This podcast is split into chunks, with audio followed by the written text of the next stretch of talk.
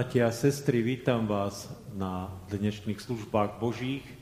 Tieto služby Božie vlastne budú zároveň výročným zborovým konventom, ktorý teda vďaka Bohu môžeme konečne zadržať. Inak mal byť už pred mesiacom, ale keďže, ako dobre viete, do konca februára formálne teda bolo to tak nariadené, že neočkovaní nemohli chodiť do kostola, tým pádom sme nemohli splniť tú zásadnú podmienku, že má každý právo zúčastniť sa e, zborového konventu, tak sa to presunulo teda na tento čas, kedy môže do kostola prísť už každý, e, samozrejme s tými obmedzeniami, ktoré stále platia. E, takže verím, že Pán Boh sa prizná aj k tomuto konventu. Prosím, keby ste naozaj e, venovali pozornosť tomuto konventu. Takže verím, že Pán Boh sa prizná aj k tomuto konventu, ktorý je nakoniec aj vyjadrením e, slobodnej a demokratickej správy, ktorú my, evanielici, už od čas reformácie máme. Služby Božie a zborový konvent začneme predspevom o Ježiši, tvoje umúčenie a potom budeme spievať pieseň 213.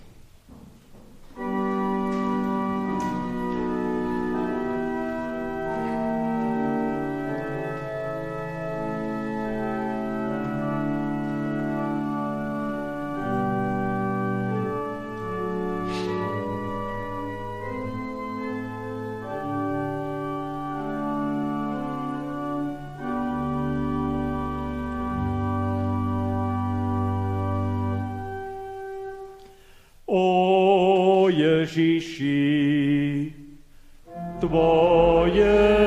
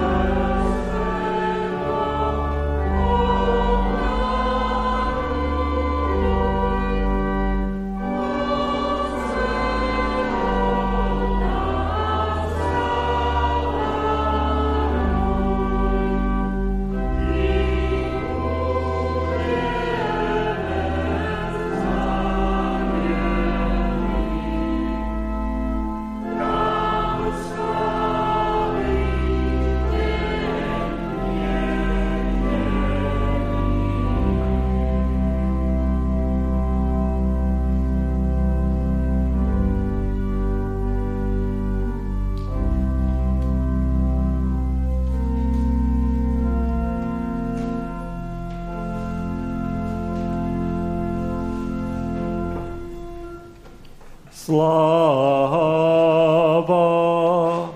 na výsostiach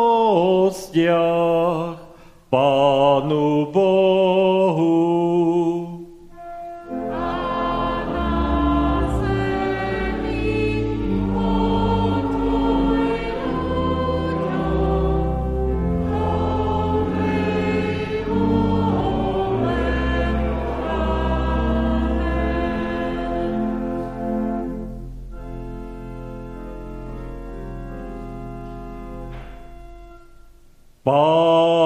Pán Boh buď s vámi.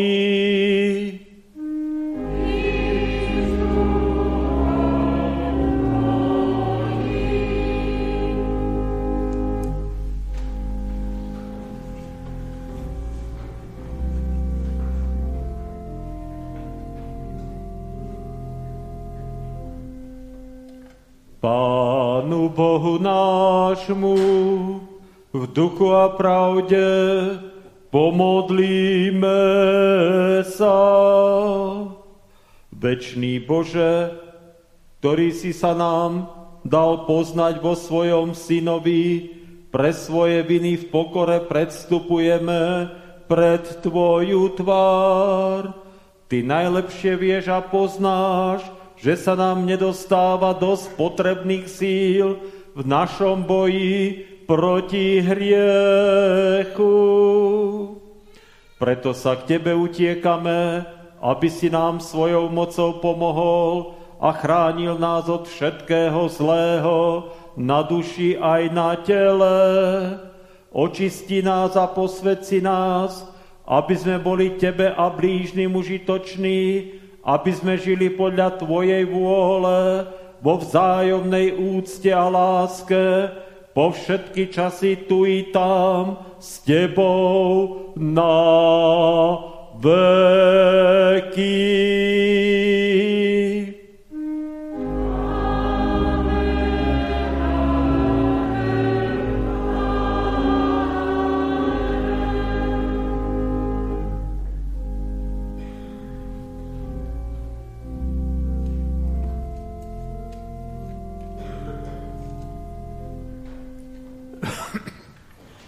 Dnešné evanielium Ježíša Krista napísal evanielista Matúš v 15. kapitole. Potom odišiel Ježíš a utiahol sa do krajov Týru a Sidona a hľa kanánska žena preš, priš, prešla z oných končín a kričala, zmiluj sa nado mnou, pane, syn Dávidov. Cera sa mi strašne trápi, posadnutá démonom. On mi však neodpovedal ani slovo, i pristúpili učeníci a prosili ho, odbav lebo kričí za nami. Odvetil, ja som poslaný len strateným ovciam domu izraelského. Ale ona prišla, padla mu k nohám a prosila, pane, pomôž mi. On však odvetil, nie je dobre vziať deťom chlieb a hodiť šteniatám. Odpovedala mu, áno, pane, ale aj šteniatá jedávajú z omrviniek, ktoré padajú zo stola ich pánov. Na to jej povedal Ježíš, o žena, veľká je tvoja viera. Nech sa ti stane, ako chceš, a ozdravela jej dcera v tú hodinu.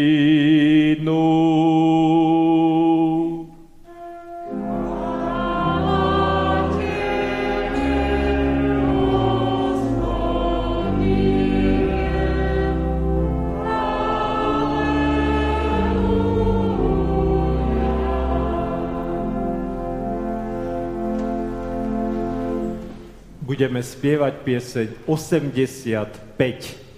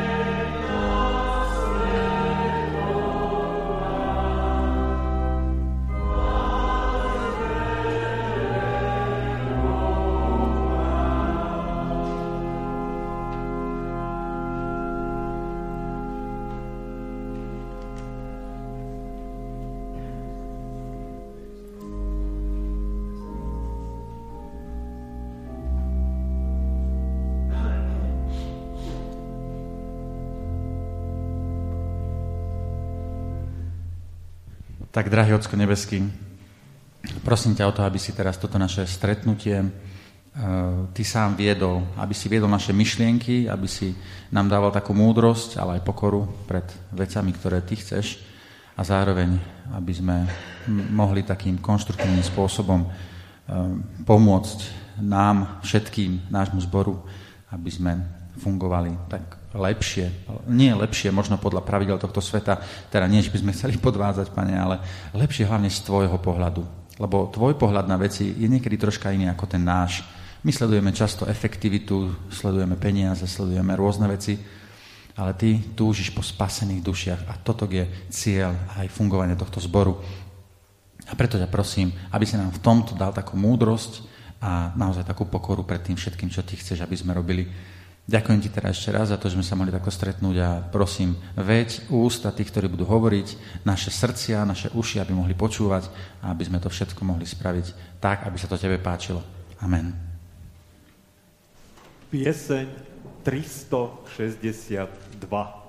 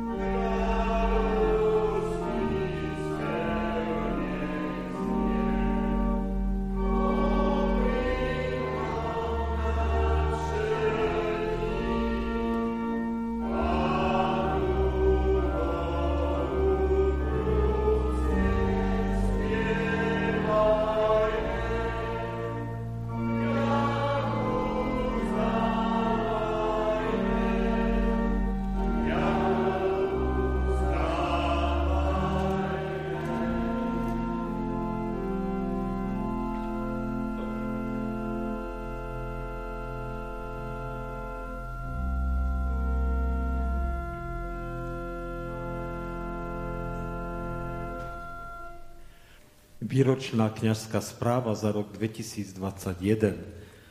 Musím povedať, bratia a sestry, že keď som uh, písal alebo premýšľal o tej správe a dával ju do, dohromady, tak som si uvedomil, že tá situácia, aká je, teda myslím teraz na medzinárodnú situáciu, že je horšia ako pred rokom. A pravdu povediac, pred rokom tá situácia vôbec nebola dobrá, Viete, ako to bolo tie dva roky pandémie, koronavírusu, ktorý, čo ja viem, či sa vôbec skončil. Tak chcem vás poprosiť, aby ste teda naozaj počúvali túto správu.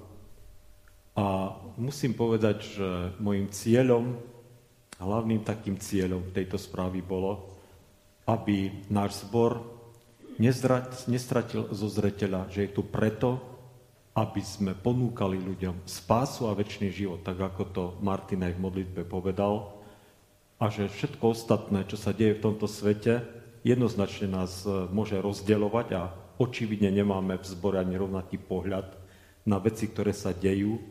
A ja teda sa naozaj úpenlivo modlím a prosím, aby Pán Boh nám dal jasno v tom, čo je dôležité a čo nás spája a že tie ostatné veci možno nie sú až také rozhodujúce a určite pre spásu dôležité. Svoju výročnú kniažskú správu som založil na slovách Žalmu 62, a to na veršoch 1 až 9. Takže prosím, keby ste povstali a vypočuli si slova Žalmu 62. prvých 9 veršov. Len v Bohu utíši sa moja duša, od Neho pochádza moja spása. Len on je moja skala, moja spása, môj hrad, veľmi sa nesklátim. Dokedy budete dorážať na človeka? Všetci vraždíte ako naklonená stena a ako preborený múr. Aj z výšky snažia sa ho zvrhnúť. Milujú lož, ústami žehnajú, no vo svojom vnútri preklínajú. Sélach. Len v Bohu utíši sa moja duša, lebo od Neho pochádza moja nádej. Len On je moja skala, moja spása, môj hrad, nesklátim sa. Na Bohu spočíva moja spása, moja česť i skala mojej síly. Moje útočisko je v Bohu. Dúfajte v Neho ľudia v každom čase. Vylievajte si pred ním srdce. Boh je našim útočiskom. Sélach. Toľko je slov písma. Bratia a sestry, píšem tohoročnú výročnú kniazskú správu v skutočne vypetej a ťažkej situácii. Nikto z nás si ešte pred pár dňami nevedel predstaviť, že dva bratské národy, ktorých spája staročná spoločná história, sa dostanú do vojenského konfliktu. Neverili sme, že v Európe po 77 rokoch vypukne skutočne tvrdá a hrôzu naháňajúca vojna, podobná svojim rozsahom tej, ktorá sa v roku 1945 skončila. Neverili sme, aj keď sme počúvali správy o napätiach, ktoré medzi nimi panovali kvôli Krymu a východným ruskojazyčným častiam Ukrajiny. Horúca vojna je od čtvrtku 24. februára za našimi hranicami. V srdciach mnohých z nás vládnu zmiešané pocity. Na jednej strane stracha a obavy, aby sa konflikt nepresunul aj k nám. Na druhej strane sa zdvihla obrovská vlna solidarity s utečencami, najmä deťmi a ženami, ktoré z Ukrajiny odchádzajú a aj u nás hľadajú bezpečné útočisko. A napokon je to aj hnev na tých, ktorí nesú zodpovednosť za smrť a utrpenie tisícov nevinných ľudí. Je vojna a keby sa skončila aj zajtra, zanechá po sebe množstvo obetí, veľa nenávisti a zloby, zničenú krajinu a chuť po pomste na strane tých, ktorí prišli o svojich drahých a milovaných. To bude napokon reálny výsledok vojny. Ako v každej vojne, aj v tejto sa obe strany snažia zvaliť vinu za konflikt na druhú stranu a snažia sa presvedčiť svetovú verejnosť o oprávnenosti svojich krokoch. S určitou nadsázkou sa dá hovoriť, že prebieha zápas o ľudské duše. Robia to preto, lebo tá strana, ktorá presvedčí väčšinu o svojej pravde, bude mať väčšiu šancu bez ohľadu, ako vojna skončí, presadiť si také usporiadanie povojnových pomerov, aké si praje. Nepochybne tento zápas prebieha aj o verejnú mienku nás, obyvateľov Slovenska. Privrženci jednej strany nás presviečajú, že bojujú aj za nás, aby, sa aj u nás, aby aj u nás zostali zachované liberálno-demokratické a európske hodnoty.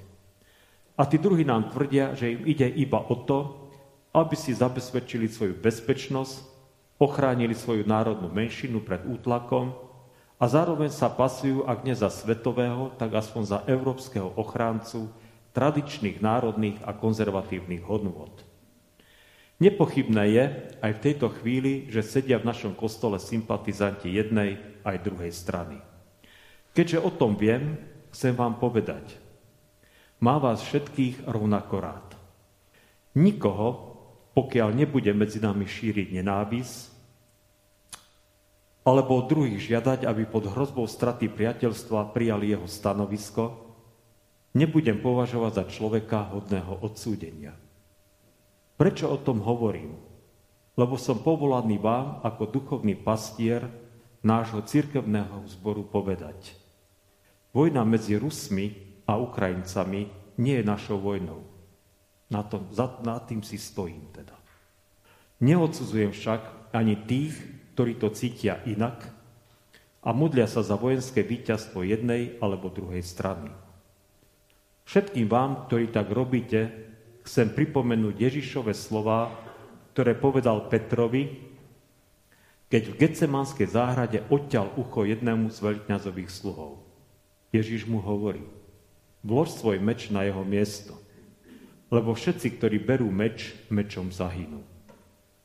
My, kresťania, dobre vieme, že skutočný boj, kde naozaj ide o skutočný, teda väčší život v nebeskom kráľovstve, prebieha na úplne inej rovine. Počúvajte Pavlové slova, ktoré adresoval kresťanom v Efeze. Veď náš boj nie je proti krvi a telu, ale proti kniežatstvám a mocnostiam, proti pánom sveta tejto temnosti, proti zlým duchom v nebesiach. Efeským 6.12. Ak by si teraz niekto myslel, že som v utrpeniu nevinných civilistov na Ukrajine ľahostajný, tak vám chcem oznámiť, že som bol medzi iniciátormi, ktorí založili bansko kresťanskú platformu na pomoc utečencom a pokiaľ to bude potrebné, aj keby to trvalo roky, budem na ňu každý mesiac, pokiaľ budem mať z čoho, prispievať 30 eurami. Pýtam sa však teba, milý môj brat a milá moja sestra. Ako ty pomáhaš utečencom z Ukrajiny? Sú to iba slova, alebo stoja za tebou aj konkrétne činy. Biblický text, ktorý som vybral pre tohoročnú kniazskú výročnú správu, hovorí, kde máme hľadať utíšenie a pokoj v dobách búrok a vojen. Ako vieme, Dávid bol mužom vojen. Od 14 rokov bol v neustálom boji.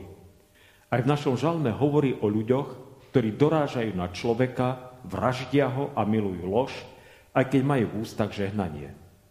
Je to vlastne opis vojenskej situácie, ktoré sa bojuje, vraždí a manipuluje s verejnou mienkou.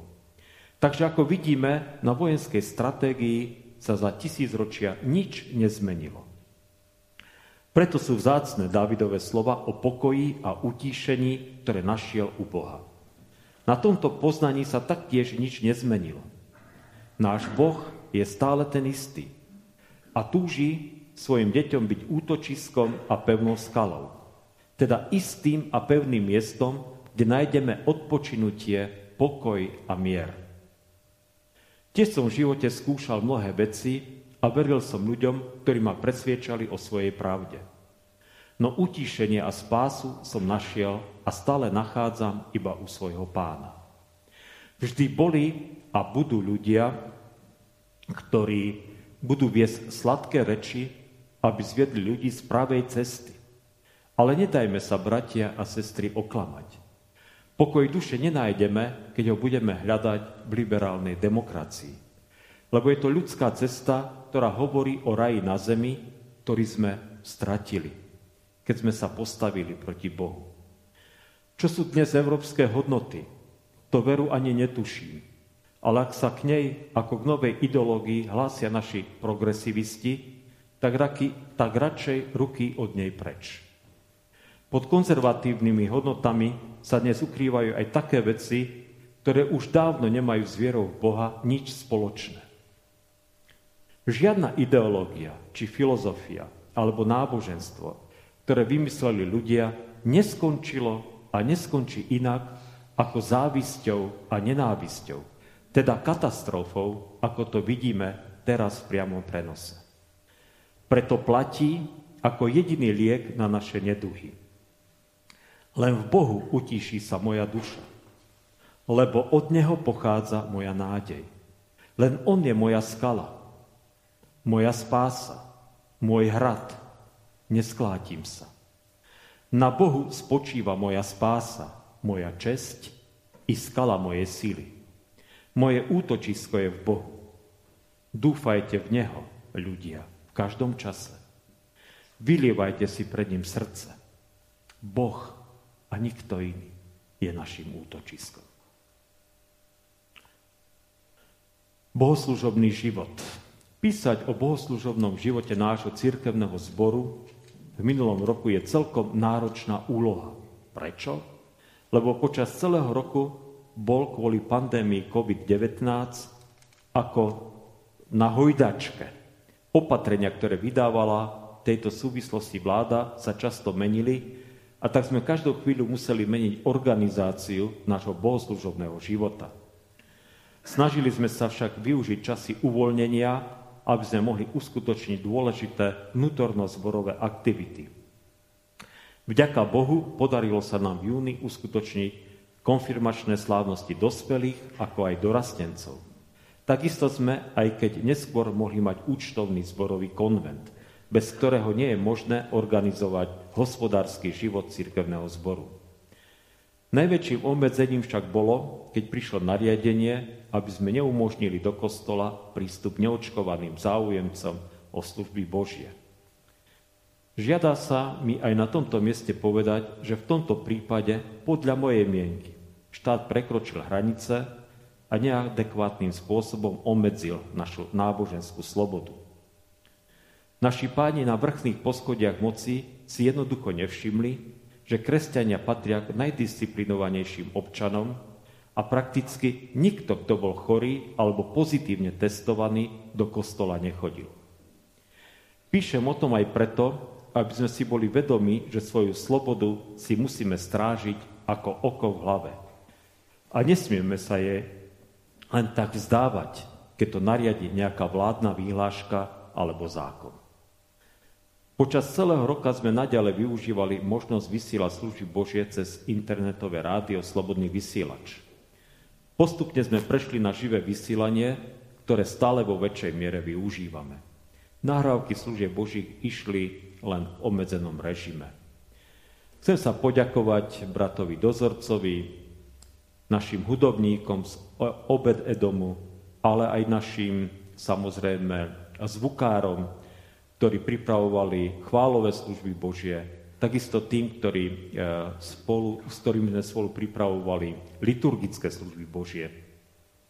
Tie mená sa opakujú z minulého roku, takže samozrejme všetkým srdečne ďakujem, e, že ste chodili a sme ich mohli pripravovať, keď to bolo potrebné, keď, bol teda, keď bola tvrdá uzávera. E, v správe si môžete aj tie mená prečítať, ktorým všetkým ďakujem. Samotné služby Božie na slobodnom vysielači počúva v priemere okolo 300 ľudí. To, že si naše služby Božie našli svoju posluchačskú základňu v záplave bohoslúžieb, ktoré vysielajú mnohé cirkevné zbory, je dané podľa mňa tým, že slobodný vysielač má svoj špecifický okruh poslucháčov, ktorí si ochotne vypočujú vo svojom obľúbenom rádiu aj evangelické bohoslúžby. Myslím, že pandémia COVID-19 nás naučila, aký je dôležitý osobný fyzický kontakt. Ten nedokáže v plnej miere nahradiť žiadne sociálne médium, teda žiadna sociálna sieť ani iné médium. Preto vás všetkých vyzývam, vráťte sa späť do kostola. Žiadne médium nenahradí spoločenstvo, ktoré máme na službách Božích. Modlím sa, aby nebeský Otec dával všetkým nám na srdce lásku jeden k druhému a túžbu modliť sa za druhých, pretože iba s jeho pomocou môžeme aj túto situáciu napokon zvládnuť. Štatistika cirkevného zboru. V minulom roku sme mali 28 pohrebov, z toho 15 mužov a 13 žien. To znamená, že sme mali o tri pohreby viac ako v roku 2020. Mali sme jeden sobáš, takisto ako v predchádzajúcom roku. E, v minulom roku bolo 20 krstov, z toho 9 chlapcov a 11 dievčat, čo je o 10 krstov viac ako v predchádzajúcom roku. Očividne e, sa v domácnostiach počas pandémie nekonalo len domáce násilie. Tak ďaká Pánu Bohu za to. Prepačte za túto pozdávku, ale neodpustil som si ju, aby som ju nepovedal. Večera pánova. K stolu pánovmu pristúpilo 751 ľudí, z toho 392 žien a 359 mužov. To je o 108 ľudí viac ako v predchádzajúcom roku. Počas celého roka som večeru pánovu prislovoval za prísnych hygienických predpisov, teda každému extra do kališku sme dávali víno, a osobne som každému dával do ruku oplátku. Bol som niekoľkokrát prislúžiť večeru pánovu v domácnosti a chorým v nemocnici. Vždy, keď to bude možné, rád prídem aj k vám domov prislúžiť vám večeru pánovu. Modlím sa, aby sme sa čím skôr mohli vrátiť k zaužívanému spôsobu večere pánovej. Konfirmácia. Ako som už spomenul, mali sme minulý rok dvakrát slavnosť konfirmácie. Najprv 12. E, júna som konfirmoval štyroch dospelých, ktorí si žiadali stať sa členmi nášho zboru a našej církvy a teším sa, že sú aj dnes medzi nami. A deň na to som konfirmoval 14 dorastencov, 7 dievčat a 7 chlapcov. Mimo tohto termínu som konfirmoval jedno dievča a jedného chlapca, ktorí zo zdravotných alebo osobných dôvodov nemohli byť konfirmovaní s ostatnými. Takže spolu v našom cirkevnom zbore sme minulý rok konfirmovali 20 ľudí, čo je o 19 viac ako v roku 2020.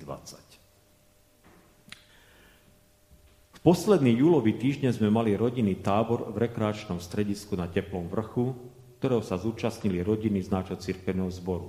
Spolu okolo 50 ľudí. Ďakujem všetkým, ktorí sa podielali na príprave a prispeli aj k duchovným aktivitám na tomto stretnutí alebo tábore. Iné aktivity, ktoré bežne robíme, sme žiaľ kvôli pandémii nemali. Je to tak, že? Rozmýšľal som. Mali sme? Takže evanelici na ulici boli. Výborne. Ja som nemal to poznámka, to je hrozné. Dobre, doplním to.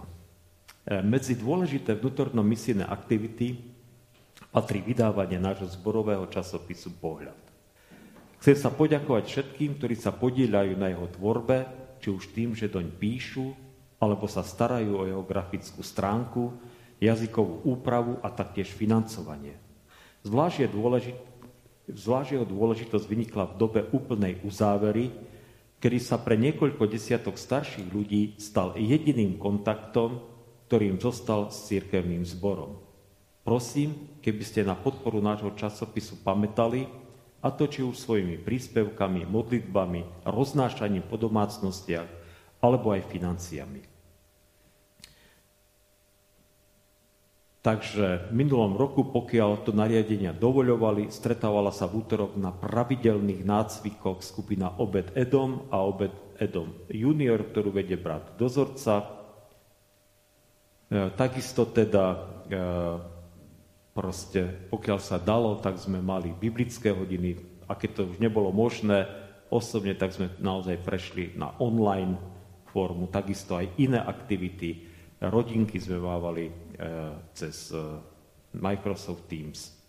Takže toto všetko fungovalo a chcem povedať, že je to obdivuhodné, že aj naši starší členovia zboru na tento prenos sa adaptovali a biblických hodín ale aj rodinných stretnutí sa pravidelne zúčastňovali a dodnes zúčastňujú. Ehm, na biblických hodinách sme v minulom roku preberali previly z Petra.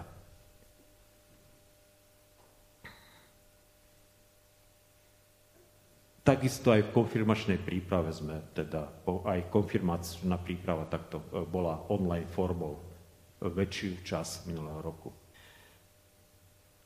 Po konfirmačnej príprave je v piatok vždy dorast. Je nepochybné, že práca s mládežou je jednou z najväčších víziev, e, ktorá pred našim zborom, ale aj pred celou církvou stojí. Stále viac a viac mladých ľudí sa akýmkoľvek duchovným hodnotám vzdialuje.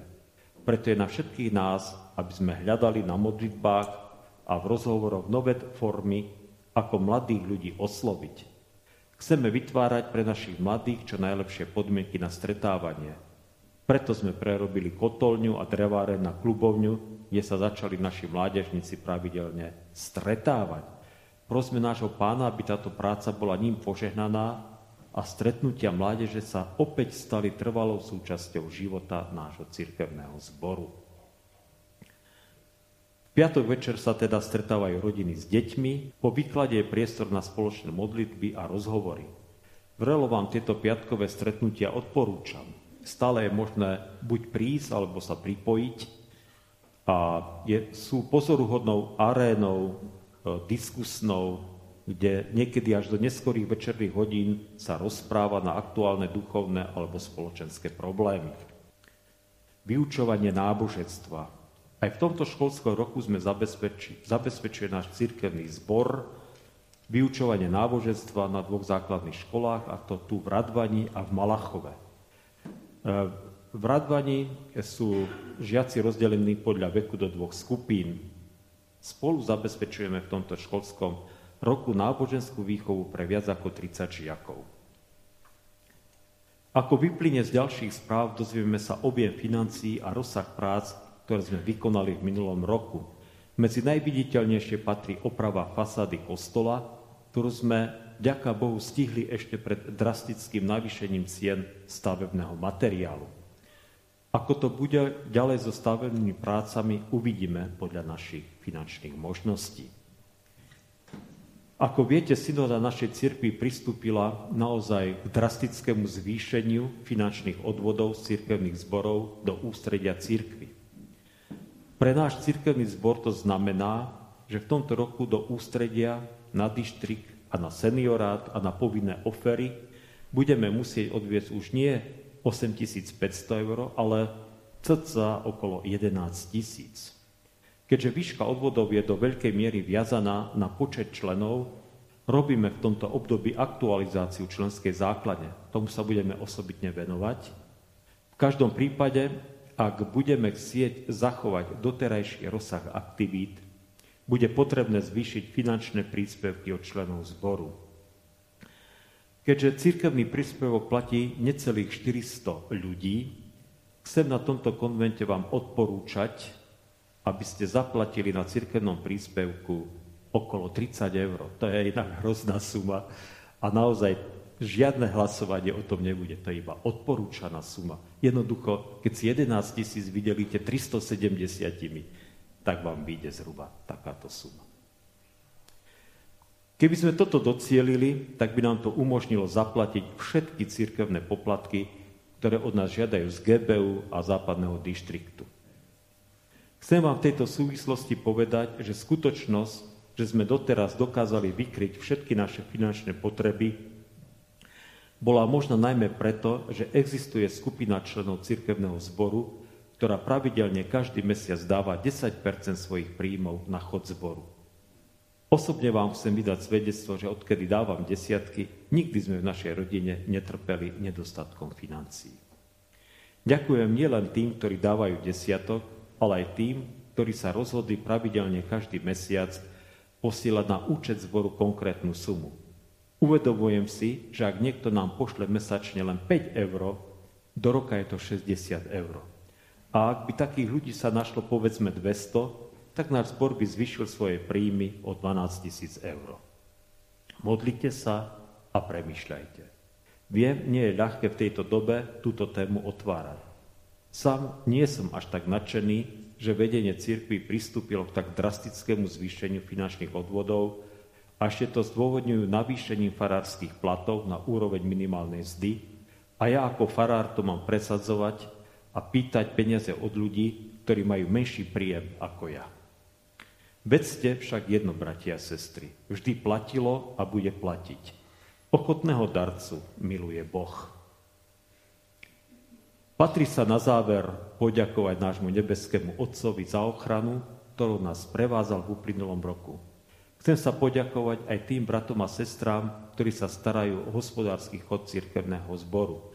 Ďakujem všetkým bratom a sestrám, ktorých ochotné ruky vždy, keď bolo treba, vykosili a vyčistili náš cintorín, ale aj ochotným bratom a sestrám, ktorí sa starajú o náš zborový dom v Malachove. Ďakujem našim milým sestrám, ktoré sa starajú o náš kostol, aj keď momentálne teda nemáme kostolničku. Takisto ďakujem všetkým, ktorí sa podíľajú na vydávaní zborového časopisu Pohľad alebo doň prispievajú. Ak som pri výpočte mien alebo služieb na niekoho alebo niečo zabudol, prosím o prepáčenie.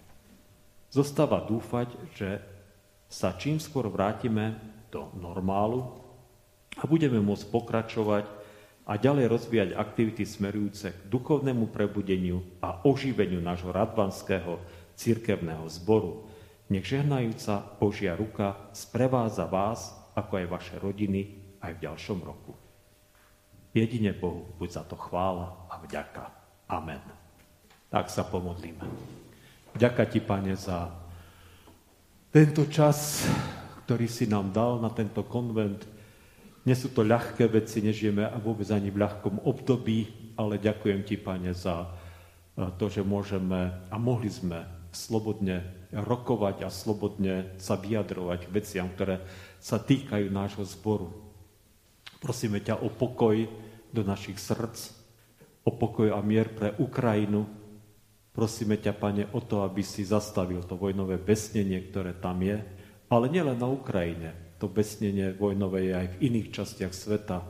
Tak ťa prosíme, aby si eh, naozaj, ak je, eh, bol nám milostivý a zmiloval sa nad nami, Prosíme ťa, aby si priniesol pokoj a utišenie do života svojej církvy a prosíme ťa teda, Pane, o to, aby si viedol a požehnával na zbor, aby tento rok nech príde čokoľvek a možno, že prídu naozaj ešte ďalší utečenci, možno zdražovanie, ja neviem, čo všetko sa udeje na tomto svete, ale aby si nám dal silu v tom všetkom obstať a aby sme si uvedomili, že musíme hľadať útočisko v tebe. A keď sa to naučíme, takže budeme v tvojej ochrane a v tvojej opatere a potom, keby sa čokoľvek stalo, tak nám aj tak nebeské kráľovstvo nikto nevezme. Tak ako to Luther kedy si vyspieval, že přijde na zmatek, čes hrdlo statek, a co je mají, nic ty nezískají. Nebez nám však nechají. A k tomuto odkazu sa hlásime, Pane, a prosíme ťa, aby toto bolo trvalou súčasťou nášho života. Amen. Sláva Bohu Otcu i Synu i Duchu Svetému, ako bola na počiatku, i teraz, i vždycky, i na veky vekov. Amen. Príjmite požehnanie. Pokoj Boží, ktorý prevyšuje každý rozum, ten je chráni a ostríha srdcia i mysle všetkých vás. V Kristu Ježiši, Pánovi našom, požehnanom od teraz až na veky vekov. Amen. Takže na záver spievame piesen číslo 103.